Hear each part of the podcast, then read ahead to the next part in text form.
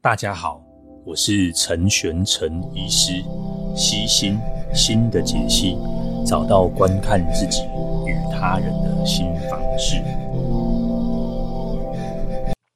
哎哎，大家好，今天呢，这个 Podcast 想跟大家聊聊这个脑科学的第二部分哈，就是睡觉。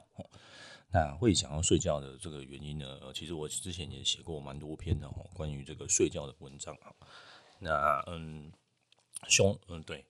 那修脑的部分呢，我可能会真放一些啦。那如果大家有兴趣的话，可以自己到部落格上面搜寻这样。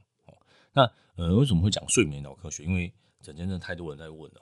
那大家单纯的喂教哈，我觉得不太能说服大家哈。就是说，哎，你要为什么要早睡哈？大家都会想，还是会想要知道背后的原因啦。那再来就是说，哎，你想要发行一个这个订阅制的电子报哈。那所以有些内容哦，像这像这次内容，因为我要推广一下。所以，如果各位有兴趣的话，哈，可以到下面的 show note。那如果你加入这个电子报的试阅的部分，你就可以收到这篇文章，哈。那我的我的 show note 就是这篇文章。那如果单纯只是想要听一听，那呃，你就听我说就好了，听我说就好了。那呃，以后的 podcast 主要的形式呢，就是我会找可能当周或者前一周的文章，那我会跟呃透过 podcast 的方式跟大家分享。那当然不是只有讲这个。脑科学部分呢，大家想要知道的东西很多很多，那我们会适时的切换不同的这个材料，那希望大家拭目以待。那这次呃，想要跟大家讲的就是睡眠哦，睡眠其实很简单，但也很复杂哈，因为相关的研究也非常非常的多哈。那睡眠分两个部分呢，一个就是睡眠的叫做 REM 的睡眠周期，一个叫 Non-REM。这个大家如果 高国高中有上生物课的话，老师呃可能都会稍微提到哦。那你就想说，一个是快速动眼期，然后一个就是非快速动眼期。那非快速动眼期就大家大家熟熟知的啊，就是熟睡期。那在这个熟睡期，眼皮是不会动的，然后大脑是是一种很慢很慢的这个波形。那这这大家以为，大家曾经以为哈，这就是睡眠最重要的部分，因为这部分这个部分你才可以深度的休息、深度的放松。但越来越多的证据显示，哈，其实重要其实是 REM 的睡觉睡眠周期哈。那整天常常会有人跟我问我说：“哎，就是我很常做梦怎么办？”那呃，做梦其实是做梦其实是你的大脑在运作了。那人不可能不做梦哈，即便我刚刚说的在这个很深很深的熟睡期，你还是会做梦。那如果有看一下，你可以上网搜寻哈，或者是你如果有订电子报的话，你可以看到这篇这个这个图文范例哈。睡眠的前半部分啊，主要都是一个深层的睡眠为主，就是很少这个快速动眼期。那睡眠的第二部分，大致上大概三到四个小时左右，你就会进入了这个快速动眼期啊，就是呃一直在做梦，一直梦梦到天亮哈。那这段下半夜，你就很容易起来哈，也尿尿啊干嘛的，或者是惊醒，通常通常都发生这个这发生在这个周期哈。那呃也是大家呃想要去调整的部分哈。那所以呢，如果各位好想要好好深度放松的休息哦，尽量早点睡哈。所以。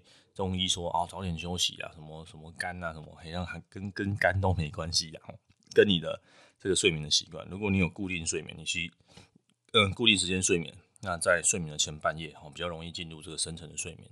那如果各位如果熬夜的话哈，你想熬夜其实隔天会其实会更累的原因在这边，因为你就其实会错过了这个呃深层睡眠的时间，然后你会觉得更累更疲倦哦。所以可以的话，大家早点睡，宁可早点起床，真的。跟看完睡眠周期，你就发现，如果你有什么事情没做完哦，宁可早点去休息哦，事情早点起来做哦。那这个是第一个跟大家要谈的，然后那第二个，我想花更多的时间的篇幅哦，在讲这个快速动眼期在干嘛哦。啊，快速动眼期呢，其实你看看脑波的话，快速动眼期其实那个脑波虽然说跟这个清醒的脑波还是不一样哦，不过你可以看出来，就是相对活，还是相对相呃相对呃算是比较活跃的，然后就是呃脑波算活跃的样子。那这个样子呢，有些什么特色呢？吼，第一个大家都知道会做梦嘛，吼。那第二个，它这个大脑吼，它会释放一个叫做这个乙烯胆碱的部分，哦，这个会活化起来，吼。那这个释放的释放的量，吼，可能已经快要将近将近了，哈，将近像这个快速动眼期，吼。那还有一个有趣的，哈，就是你在这个呃 REM 周期的时候，尤其是男生，吼，男生你的睾固酮，甚至生长激素，吼。这一类的这种激素，为什么说哎睡觉会长高？就这个时候会分泌一些激素，这种荷尔蒙。呃，如果有机会的话，我们再来录一集，就是讲荷尔蒙的部分啊，我觉得也相当有趣哦。那 对，再给我一点时间哦。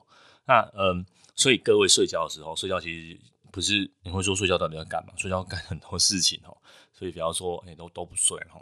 那睡眠的时候，在这个快速动眼期，就是你觉得好像都没有在休息，都在做梦这段时间哦，到底在干嘛？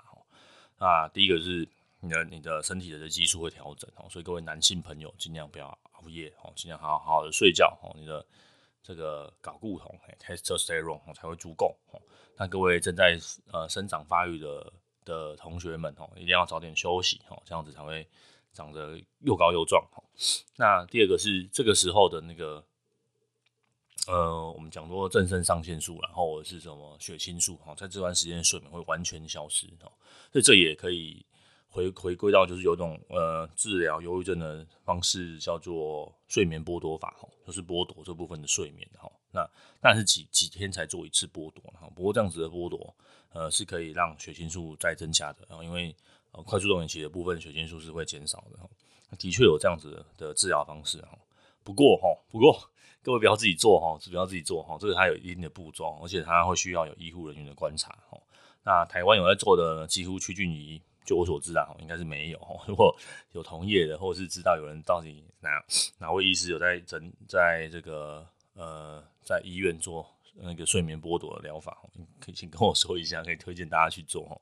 那因为这个需要有人力在观察协助啊，所以比较麻烦一点。那睡眠剥夺有些坏处啊，睡眠剥夺它你缺少 R R E M 型哦，其实会变得相当的暴躁，相当有攻击性。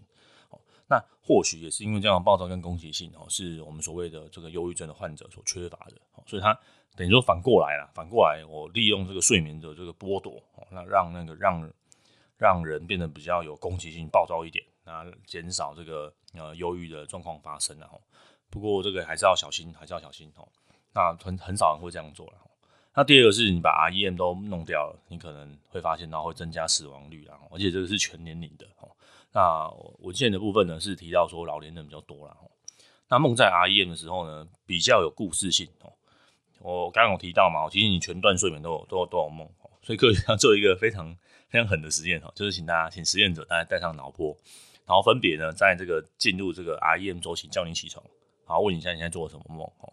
那另外就是在你当在那个昏沉睡眠期哦，就是所谓是就是第一阶段到第四阶段的这个睡眠没有快没有快速睡眠期的的睡眠周期，还把你叫起床，好，你要 你要请你描述一下你现在刚做了什么梦哈。这真的是很狠的梦啊！研究人员很辛苦了，你在睡觉，他要他要他负责叫你起床。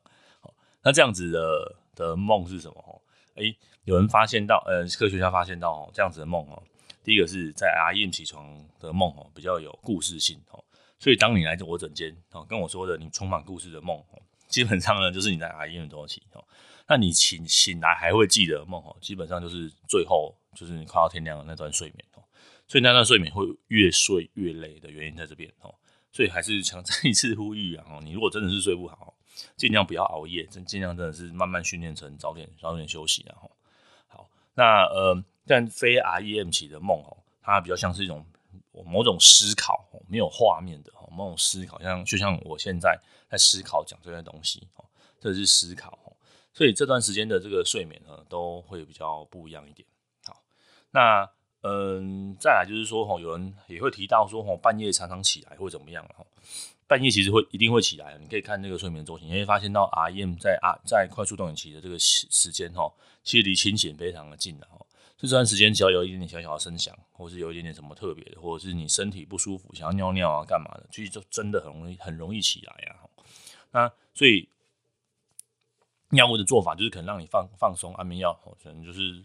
都让你放松吼，让你在这个 REM 的时候起不来吼，起不来吼。那呃，另外的部分的话，其实如果你起来可以很快入睡吼，那频率没有很多吼，我觉得大概一一两次左右了哈，那就稍微醒来继续睡吼，这都是正常的吼。那有一种理论叫哨兵理论的哈，就是说我们就是原始人，大家大家听听看，这这种睡眠的理论真的很多哈，那也非常有趣的哈。那如果你大家再稍微想想一下这种哨兵理论，你对睡眠就不会这么这么担心或这么困扰了。我发现有很多人哦，对睡眠的部分其实是他的焦虑哦，来自于他的焦虑哦。那其实你稍微了解多了解一点哦，所以像各位如果稍微我们练，我们知道多多知道一些哦，或许我们对睡眠不不至于这么恐惧了哈，不至于这么恐惧哦。那你说我还恐惧怎么办？诶，有一种叫做这个呃失眠的认知疗法哈。那我之前也写过文章哦，那也曾经做录过 YouTube，不过 YouTube 把它下架了哈。那下架部分当然是因为呃后续啦，后续有特别的用途哈。那如果有兴趣的话，我们可以对还可以录很多很多 Podcast 哈。那我们再来再来谈这件事情哈。那所以除了药物之外啊，有还有很多的方式可以改善我们的睡眠哦。那嗯。哨兵理论是这样子的哈，就是呃，我们是住在我们的大脑、我们的身体跟三三万年前的原始人哦，好，你说太远，两万年前的原原始人差不多哈。那他们晚上睡觉，即即便是睡在洞穴洞穴里面哈，还是要小心哈，还是要就像你看那些武林武武侠小说，武林高手有人去暗杀他，他都知道他要起来哦。所以如果是刺客的话，我一定会选在就是那个 REM 期哈，他已经选错期了哈，他选到了这个快速动眼都呃睡眠的下半夜快速动眼期哦，很容易起来哈。那如果在睡眠前半段哦，其实算是比较熟睡的第一部分了哈。那哨兵就是说，你因为我们户户外会危险，所以我们只说那 REM 期不能睡太久哈，就是他会睡得浅浅的，那这段浅浅的之后会保有保护你，你要起来比较容易。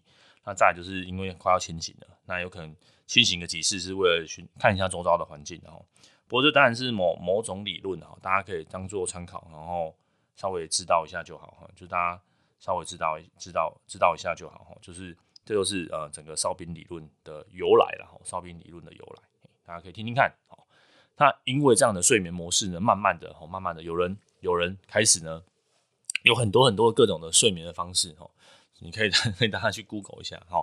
那这种睡眠方式呢，就是很多什么生物骇客会说会说的是哈，就是呃，其实我很想要改把自己的这个这个订阅事件电子报把它改叫生物骇客，不过有些骇客的东西我实在是不能。对，就是大家 do your own research，然后大家做自己的研究了。但我觉得这样的方式不太能，我不太能接受了。哈，我觉得有点拿科学的 大旗，然后做一些哦，我觉得不是科学的事情。不过这些东西都有一定的根据了。哈，那你说实验有没有人做？有有还是有人做啊？其实各式各样的实验都有人做啊。那只是说这个实验是实验的可靠性啊，我觉得不是一般人。呃，可能你如果非医学相关的，你看一看，就好像很有道理哈，好像很有道理哦。呃呃，但你说他错吗？他可能也没有错，可能没有错，所以大家可以自己尝试看看的哈。我以前在高中的时候，哈，就是有日本的医师，然后说你只要睡三个小时就好了。那这个就是这种这种这是这种这种书很多哈。那或有人说你可以睡四个小时就好，或者是跟你说你只要反正只要睡一点点就好，剩下时间你要去做什么事情啊，干嘛的？然后你们会举。这种书的特色就是里面会举一大堆人的例子，然后谁谁谁某某某他只要睡三四个小时，然后你看伊隆马斯克说他只要睡四个小时，怎么样啊？很棒啊，很好啊，你也可以做得到啊。错哦，别人做得到不表不表示你做得到哦，因为呃每个人基基因上都有些限制啊。那呃我有试过大概一两个月，大概都哎或许没有一个月哦，那就睡三个小时哦。那呃，他的意思就是说有两个方式哈，我先讲一个，其中一个就是说，它就是你睡眠的周期，刚刚说嘛，九十分钟哈，所以你只要睡两个周期就好了，就够了哈，你不用睡那么多哈。他是说，因为你后面睡的都是都是快速动眼期，那我们把快速动眼全部拿掉哈，全部拿掉哈。那你看我刚刚说的话，你快速动眼期全部拿掉，其实你会变得相相当的暴躁哈。那你可能身高呃或者是睾固酮这种激素都会受到影响哈，所以。嗯，就的确是有人说了哈，就是你就睡前面就好啦，所以前面前面也是有 REM 啊，哈，你后面那段都不要睡了，因为都在 R REM，然后你不能深层休息，所以你睡三到四个小时就好了，这是一种 说法哈，不过我不足以采信的哈。那第二种说法呢，就是叫做 Uberman 的这种短暂休息法，他就说呢，就是一天二十四小时，然后你就每固定一段时间睡二十到三十分钟哦。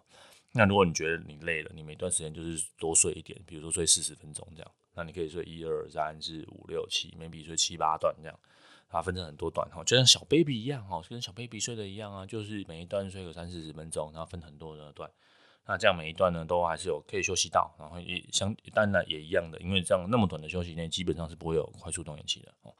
那嗯，好像甚至啊甚至啊这么短睡眠内甚至没有深层睡眠，可能就是在很很前段的呃快速动眼期的阶段，就是没有后后段的快速动眼期。就只有前段的浅眠期跟这个前段的快速动眼期这样，他就觉得哎、这样就够了哈，这种 Uberman 的睡法，那这种睡法你可以去 Google 哈，这个很多图，然后也有很多呃教你怎么做，然后有很多什么实验的方法，很多放很多 paper 文献啊证明哦，看起来好像铿锵有力哈，呃不过大家大家小心啊，大家小心，今天这样睡，呃他就说他是号称说哎、我们就是呃小 baby 的睡法啊，你的体身体就是啊，我们回归到原始小 baby 的方式哦。但呃，我觉得啊，你是你是人啊，你是成年人啊，你是大人，你为什么不要像大人睡？为什么要像小 baby 睡？你总不会做事说，哎、我们就像这个小小孩做事情一样哦。呃，这个实在是呃，我我不喜欢这个方式啊。啊，不过是我个人意见哦。那我还是秉持着科学的精神跟大家分享看看哦。大家呃叫做 Uber，就是你你呃你知道那个 Uber 哈，然后 Man 就是 Uber 人的哈，你可以找一下 Uber Man 的的休息法啊，这是一个一个人他发明的哈。好那前面的这个睡眠的结构，我跟大家做一个段落的介绍，然后那我稍微讲的快一点哦，不知道这么沉闷的东西有没有人想听呢？不过上一集这个多巴胺大家呃兴趣很很多了，我们之后也会来慢穿插啦，穿插做一些啦，穿插做一些哦，因为写这种文章或者是录这个 podcast，所以我体力消耗是蛮大的哦。那再来是影响睡眠的事物了哈，呃，我今天想要跟大家说的是阳光哦。那我也常在整间讲哈，你如果睡不好，是不是你都在房间里面哈，没有接触到一些这个阳光的这个照射跟刺激的哈，非常推荐哦，早上起来的时候面对面向东方哦，稍微照一下这个太阳哈。好，你如果担心呃什么怕黑晒伤，就你该该把你的这个防晒做好。你怕伤到眼睛，你把墨镜戴着哈。那基本上就是看一下这种早晨的这种自然光线然后，这种自然光线是室内的光线所没有的东西哈。那光线的调整也是一种学问的哈。那当然像像在傍傍晚的时候，你就应该把光线它会调暗一点哈。你如果家里有些黄光啊，或者有些调光的部分哈，家里的晚上的这种日光哈，不要调那么的亮哈。像那个嗯，办公大楼晚上都一片的惨白啊，不论是工作场所嘛，所以你晚上的灯光呢，应该是可以稍微调的像这个。昏昏暗一点哦，让你的大脑意识到说，哎，现在主要准备睡觉喽吼，现在是黄昏的时候了，所以你看那个晚上那种居酒屋有没有啊？它都开一个小黄灯哦，感觉特别有 feel 啊吼，那这就是营造这种啊那个让你放松的这个的的气气的感受了哈。所以呃，眼睛对阳光是非常的敏感，它这样的敏感度呢，又会回过头来影响到你的大脑，所以透过光线，早上可以的话哈，诶，提供一些方式啊，你可以比如说就是你就。呃，开开车、骑车去上班的，然后就开车或者是骑车、骑车啦，脚踏车走路哈，你就可以稍微享受到这样的光线。那尽量可以的话，早上二十到三十分钟的光线哈，的是非常重要的。那当然，如果你有运动的话，你可以选那个呃窗户面向东方的这个这个健身房哦，那就是让你一边运动一边可以享受美好的阳光，好不好？好，呃，早晨阳光会让你更清醒的哦。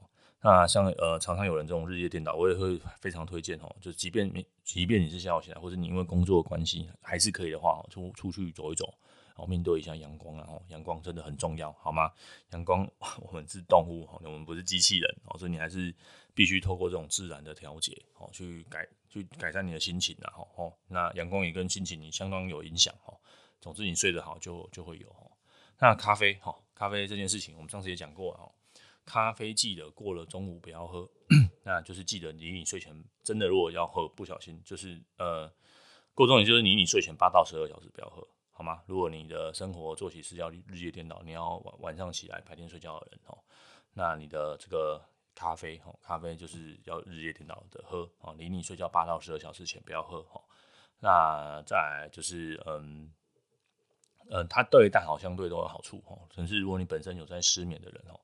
那个咖啡因的摄取量，你可以稍微减少一点哦。那刚说过哈，睡前的八到小时，八到十二小时不要喝哈。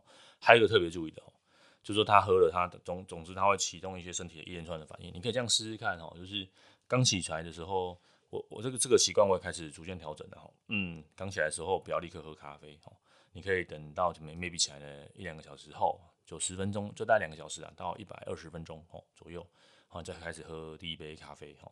那早上起来让大脑再清醒一下哈，那这个时段过后喝咖啡，如果你有想睡觉比较累哈，那个效果会发挥的比较好哦，大家可以尝试看看啊，大家可以尝试看看哈。那再来就是一些物质的部分呢，想跟大家讲一下酒精还有大麻，好，呃，大麻在台湾还是非法的哦，那小心使用好吗？如果各位你在美国或是对我们有来自美国的听众，谢谢各谢谢美国的听众。还有，或者是你来自欧洲的听众，应该有一些欧洲的听众。好，那你们应该是可以拿到大麻。那大麻还有很多的这个衍生物啊，比如说像 CBD，还有 THC，你去 Google 一下，台湾其实现在有很多已经有贩贩卖的管管道了哈。那他就是你跟他买，他可能从国外寄给你，啊，这个过海关是 OK 的，哈，它也不是毒品，所以你安心可以安心使用哈。他说哦，通常他们介绍说这个好像多好啊，安诺啊，吼，然后可以让你放松啊，帮助睡眠啊，巴拉巴拉巴拉。那嗯，我觉得大麻的争议还是很多啦，吼。那这个大家吃药都很怕，我包括我吃这种东西都不用怕，吼。大家吃到药物好像都觉得很很害怕，然后吃到这种。呃，大麻的衍生物或者是其他这种物质都都不怕哈，都冲冲冲哈。但目前的研究了哈，就是还是有对这些大麻的衍生物，对至少会会至少会简单来说就是会影响睡眠的哈。那机转什么我就跳过去了哈，因为呃结论就是会影响睡眠。如果你本身是睡不好的人哈，使用这些物质哈，如果你想要他如果跟你说会放松，基本上还用港片哈，就可能会放松啊，但放松跟睡觉不一样哈，请不要用这种。这种东西来帮助你放松哈。那先讲大麻的原因，就是那同理可证，酒精也是哈。嗯，睡前喝酒会影响到睡觉啊？你说哈，喝酒很放松哎？对，喝酒很放松啊。因为我写这篇文章，我有实测了好几周哈，实测了好几周，就是在睡前喝一杯哦，就好像就像呃，人家说饭后一根烟，快乐是是神仙哈，这种这种这种错误的俗语一样嘛。睡前一杯酒，然后让你睡得。不像个人哈，真的会睡得非常的不好哈。呃，酒精的作用是让你镇定，哦，让你可能很很昏昏，或是失去意识，喝很多酒失去意识。大家都把失去意识哈跟这个镇定这件事情跟睡眠连在一起。所以我为什么刚刚说一下睡眠的结构？睡眠其实还有很重要，比如说 REM 的这个周期，快速动眼期，还有一些深层睡眠的部分哈。那睡眠它会让你的整个肌肉啊、手臂啊的肌肉全部都放松，它把一些通道全部关掉。那也就是说，你为什么有时候你醒过来身体不能动，或者是说你会呃，但是担心你做梦的时候手手脚挥舞甚至走起来，所以它会把大脑对这种身体的通道全部关掉，所以它有一些特特殊于这种被镇定的这种效用，就像你去开刀，你会被麻醉，那它麻醉跟睡觉还是不一样哦，你你就是失去意识而已哦，这个这个从脑波上来看还是不大一样的，还是不大一样，你可以看得出来有不大一样的地方，所以。酒精是让你失去意识，哈，让你镇定，它不是，它不是睡眠辅助剂，哈，它没有办法帮助你睡眠，所以我们遇过很多人，你不知道有没有这样的经验啊？你其实睡得很浅，然后断断续续的，甚至你很容易醒过来，哈，那睡眠时间非常的短，我们遇过太多人，哈，喝透过喝酒睡觉，哈，这得到非常不好的疗效了，那呃，如果你真的要喝啦，哈，如果你真的要喝，哈，一样，哈，一样跟看，当你就把它当做咖啡，哈，那像西班牙，哈，西班牙。我不知道各位有没有去过哈，这种这种西班牙就是移移民的地方也是，然后就他们有喝那种呃餐前呃叫做餐餐馆哦，下午的餐馆，他们会在下午三四点那时候喝酒哦，就是西班牙人的智慧哈，大家可以学学看哈，就是在下午的时候，但不是鼓励白天喝酒啊，就是可能影响工作，就是呃你如果放松真的放假哈，真的想要喝哈，那或许啊就是轻轻一点点的量，稍微把它。往前挪啊，哈，往前挪，哈，下午或者是中午的时候饮酒，我想可能就是对，可能哈，maybe 哈，可能对你晚，的确是对晚上，因为晚上就没有喝了哈。但这个是不是好习惯，我们可以再再探讨了哈。但就是说，嗯，睡前喝酒哈，你说真的要喝，晚上喝一点的，那量子就注意了哈，注意真的是喝量稍微拉高了一点，真的很难睡哈，真的很难睡。那如果你隔天没有干嘛，偶尔一两天呃想睡不好，对。嗯，再次强调哈，我这这个是你每天的睡眠哈，都都会受多少很多东西影响。但如果你每天都被受到影响，当然不好。不是说哦，你这样听我讲，你就是这辈子都不能在睡觉前喝酒，这辈子哦，就朋友聚餐啊，这样也不行吗？当然可以啊，但只是说你喝了你就知道说，哦，今天大家就不好睡哈。就是你要知道这件事情，好吗？那知道这件事情你要怎么运用哈？当然，当然就是每一个人可以按照自己的方式去运用哈。那。这个只是一个一些呃统整起来的一些东西，那这样的东西呢，你可以好好的运用它。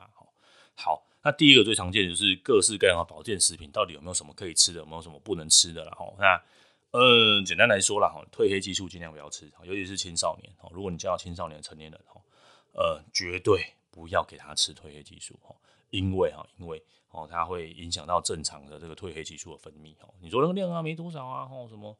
那这样的分泌会影响到青少年的他们的生长发育了。这第一个可能要要注意的事情哈。那第二个，你说我吃的褪黑激素可以增加多少的睡眠？有，增加四分钟哦。这是研究显示，你去吃这个褪黑激素增加四分钟哈。如果你为这四分钟呢花那么多钱，我觉得不值得啦哈。我觉得不值得哦。你说它有多安全？我不太相信的哈。它再来就是说它这种外源性的补充啊，多少多少哈。虽然说。呃，会还是会影响到你的内生性的这个褪黑激素了哈，所以嗯，不太 OK 哈。那其他比较有趣的研究啊，就是说什么呃镁哈，这对这个可能研究证据等级稍微高一点哦。如果真的要补，我觉得镁哈可能会比褪黑激素来的好一点点哈。镁哈就是金属那个镁哦。那在统合分析里面哈，它可以让老年人哈平均增加十六分钟，你看比两分钟多吧哈，平均增加十六分钟的睡眠哈。所以，呃，如果家里有老年人，那你真的想要当孝子的话，你就说我是听陈医师的 podcast，我买这个补品给你的，好不好？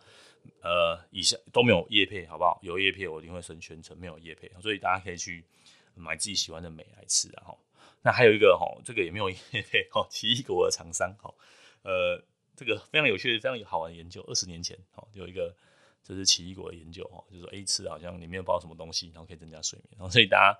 就无伤大雅嘛，反正是水果哈，水果，所以大家可以去买奇异果来多吃一点哦。那其实吃哦什么芝麻明医啊，日本进口巴巴，这个我就没看到相关的 paper 了哦。那我有去点开芝麻明啊，讲太讲太多了。好，芝麻民宿哈，芝麻民宿那个厂商的那个介绍，发现他花很多的篇幅，都在证明说。他的确有拿到健康食品的标章，这很难得。拿到健康食品标章，大概基本上就是真的应该是有效。不过，他健康食品标是是在肝脏保护肝脏功能。那我不知道保护肝脏肝脏功能跟睡眠到底有什么样的关系啊？我说，我觉得，嗯对，对。就我觉得非常神奇哈，为什么会跟那个牵扯到关系，跟睡眠有什么关系哈？总之，呃，因为太多人在问哈，我觉得这个芝麻明树，这个芝麻仔这个东西对睡眠的疗效，我是保持着嗯大吃开心的啦，好不好？就是大家如果呃财务上是可以负负荷的来，那那当然 OK。好，好，那今天讲了半个小时了，好，那接下来呢，呃，讲一些接下来的部分，想想讲一些十八禁的，如果各位。是还没满十八岁的小朋友哦，或者是青少年，这后面这段可以卡掉，可以卡掉。你可以先去读书喽，哈，记得去读书喽，好，好。那接下来我想讲一些荷尔蒙的部分了，哈。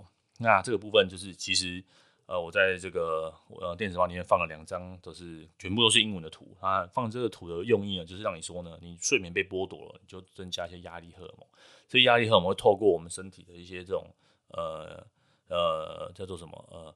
激素的这种周机转哈，一个一个去突刺刺激哈。总之呢，你在睡眠剥夺的时候呢，你的这个你的 testosterone 就会下降哈。所以如果你有不孕的现象，或者是你觉得你想要生产，请务必好好去休息，好不好？好好睡哈，因为 testosterone 真的会受到你睡眠的干扰，尤其是在快速动眼期的部分哈，会很容易受到这个。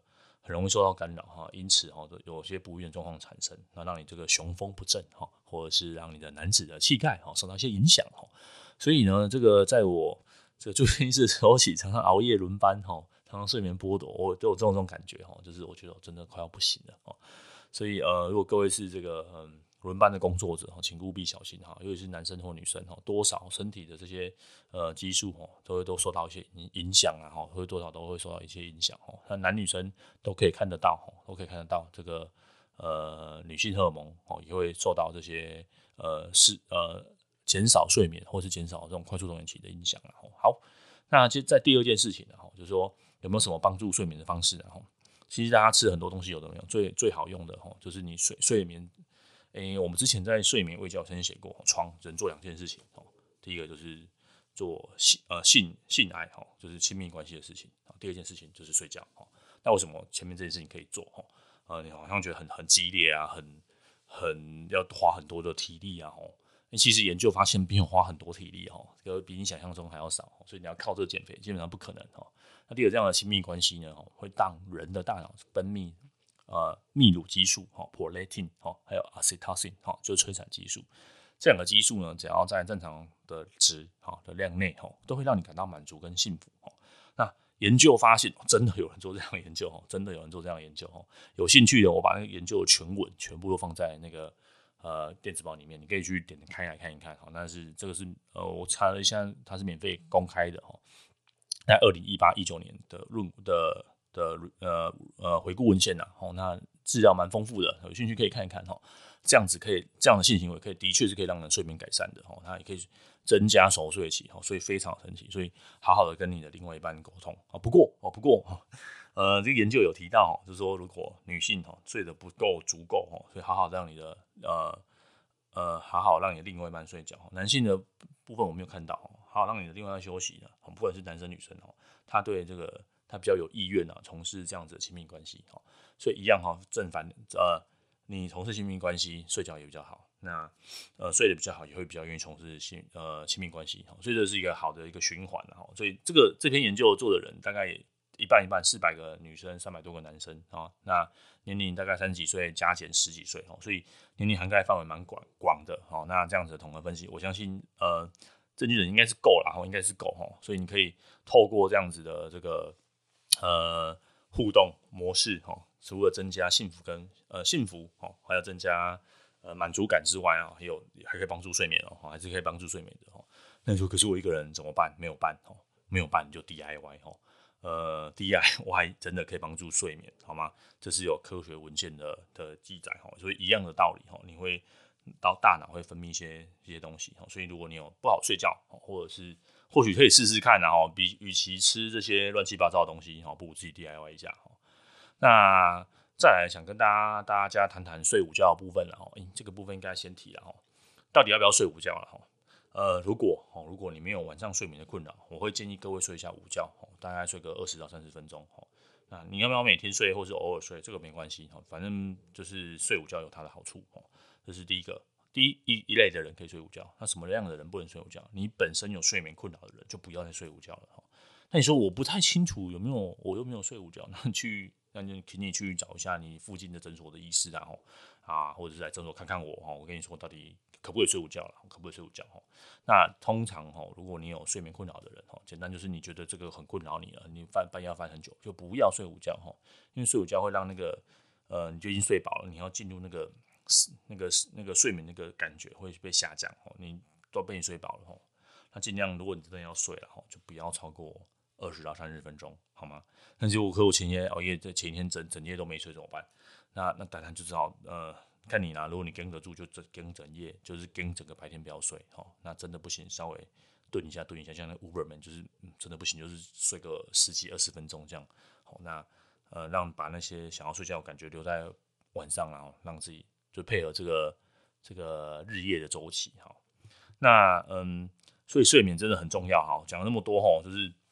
全部全部的精神疾病，好的都出现这些精神，你都会发现睡眠都会造成困扰，哈，呃，但你说睡眠有困扰会不会造成这些？毕竟我不知道，没有这样研究。但全部的这个疾病都有造成这样的困扰，所以你睡眠困扰有发生睡眠困扰，我想应该不会是单纯的事件，你不会，我就我说生活幸福美满，我什么事情都没有，身体身身体健康一级棒，哈啊都没有，都然后有睡眠困扰，这样的比例当然是有，但是相对低啦，相对低，哈，所以。呃，如果睡眠的困扰哦的人啊，我还是会建议哦，还是寻求专业的医师的协助或询问，然后那看一下到底是自己是有没有什么其他的状况哦。因为真的真的真的，我很少看到就是单纯说，我就是失眠，我什么事都没有，我都很好，工作也很好，现在怎么都很好，然后也没有什么其他太多情绪的波动哦。那嗯，所以呢，最后的最后的小小结论呢，小小小小结结论哦。那呃，不要改变你的这个睡眠的构造，哦不要任意的改变哦。你就是固定这样睡就固定这样睡哈。尤其是呃，你如果是青对你是大学生就算了，但我觉得大学生完之后可能就没有办法，你的身身体的的不太允许你这样可以调整睡眠了哈。那晚上你安排一些我们叫做如，就是你的这个你的这个生活的模式然后，应该慢慢安静的下来哈。不要晚上的要睡觉前哦，别人不要做太激烈或是太太紧绷的事情然后。那如果你很担心很多事情哦，一样嘛，这个就是呃睡眠认知行为治疗啊，失眠的认知行为呢，就把一些担心的事情写下来哦。我虽然说我这样常常跟这样讲啊，真的会这样子做的人，真的也没几个啦。但如果你真的你真的很担心，然后我我会建议你这样这样做试试看，然后会对你的对你的情绪会都都有帮忙哦，对你的情绪我想都会有帮忙然好吗？好，那最后如果真的喜欢这样的 podcast 的朋友们吼，呃。我有开了一个订阅是一年制的电子报。那我呃呃希望呃推荐大家订的，我在明年一月一月一月一号开始。那最近我会开始试写一些呃试写一些各式各样不一样的篇。那我呃我之后会花很多的心力在这边。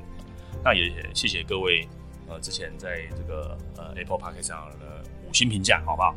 如果喜欢这样的内容，麻烦各位，就给我个在 Apple Podcast 的听众们，好，给我在五星评价啊，谢谢你各位，那祝各位都有一个美好的夜晚。那我是陈学正医师，那今天就先这样喽，拜拜。